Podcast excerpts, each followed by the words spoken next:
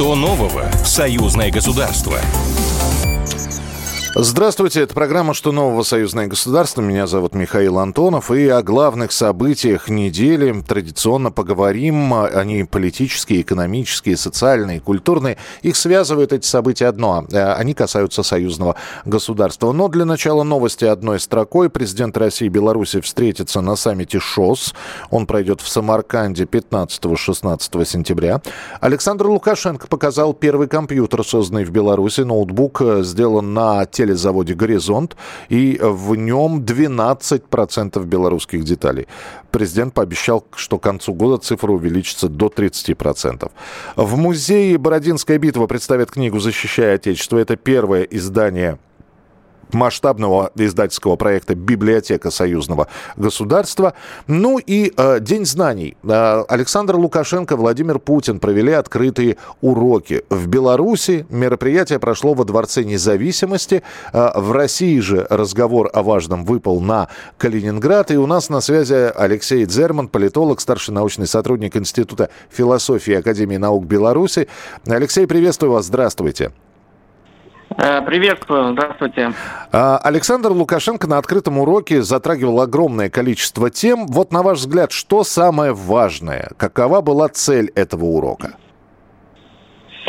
Ну, на мой взгляд, основная цель урока – это показать, что у белорусского государства есть некая стройная концепция, представление об истории, об историческом наследии и исторической памяти – и на мой взгляд, э, это все-таки удалось, причем в достаточно такой оригинальной форме такого урока или диалога между президентом и, с одной стороны, и с другой стороны, учеными, преподавателями, ну и, собственно, учащимися школьниками, студентами.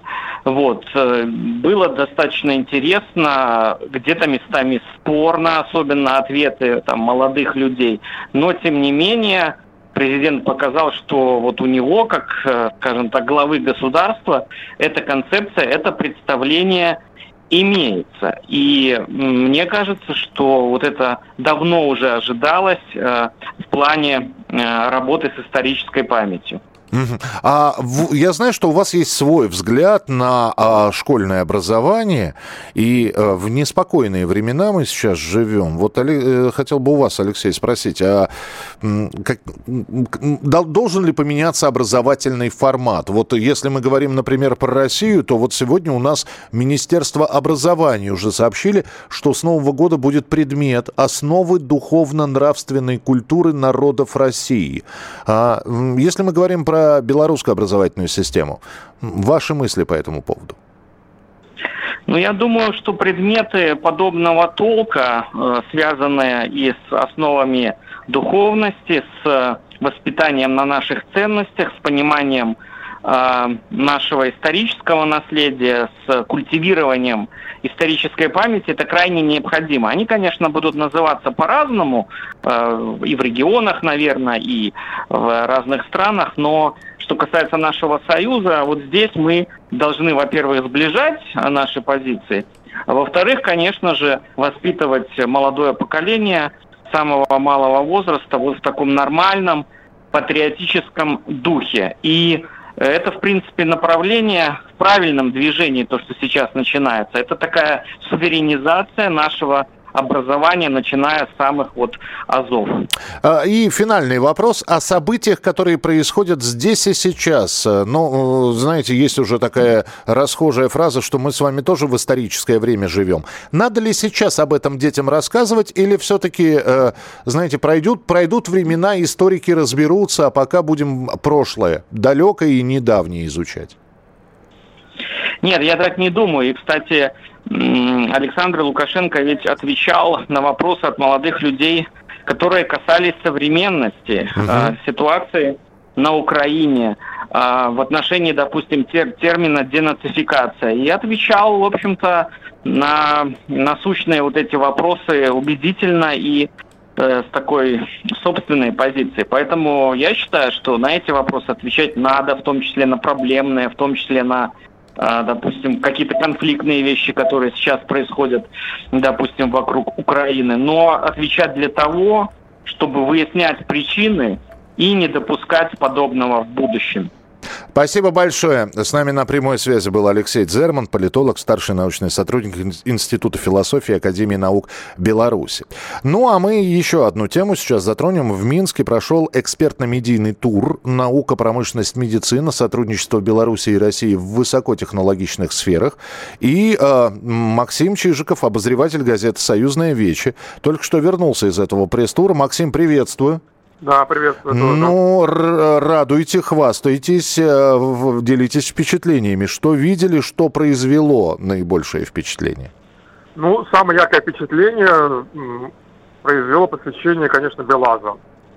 Ну, да, да, давайте, давайте скажем так, да. сам, сам БелАЗ для человека неподготовленного может произвести впечатление, но уж если завод БелАЗ... Да, и подготовленного тоже, в общем, потому что, конечно, впечатляет. Так.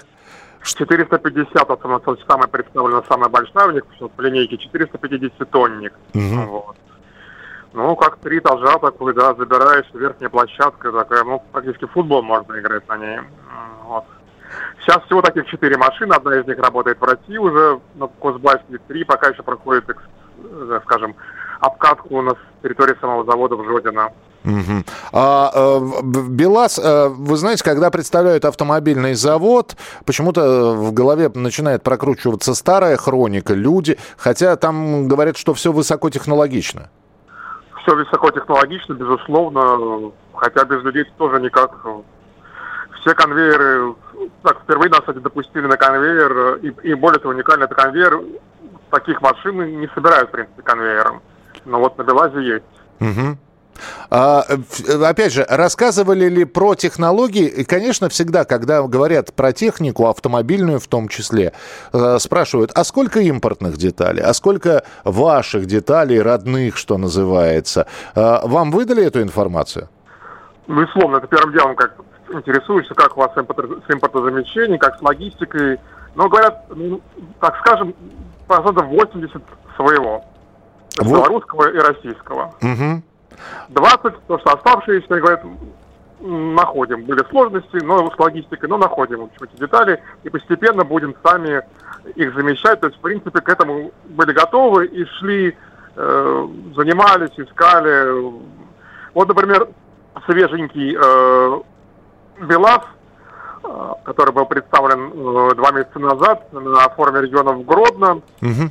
Это БелАЗ необычный, он э, сейчас, ну, в принципе, сейчас весь мир к этому движется, да, к экологии, он экономит, то есть не тысяча, то есть так обычно такая машина 1600 лошадиных сил, у них 800 двигателей. За счет чего? За то, что работает на батареях.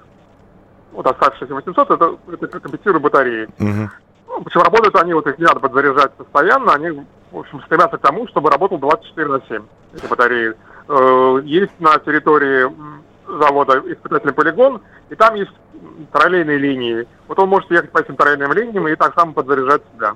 А, Максим, финальный вопрос, коротенький, буквально на полминуты. А, понятно, что э, не, не едиными белазами, да, и э, э, есть и самосвалы, есть и тракторная промышленность. Э, и понятно, что так как мы говорим про союзное государство, вот эти вот э, э, интерес России к этому понятен. А интерес зарубежа э, наблюдаете вы как-нибудь или нет? Вы рассказали, интересуется ли кто-нибудь за рубежом продукцией?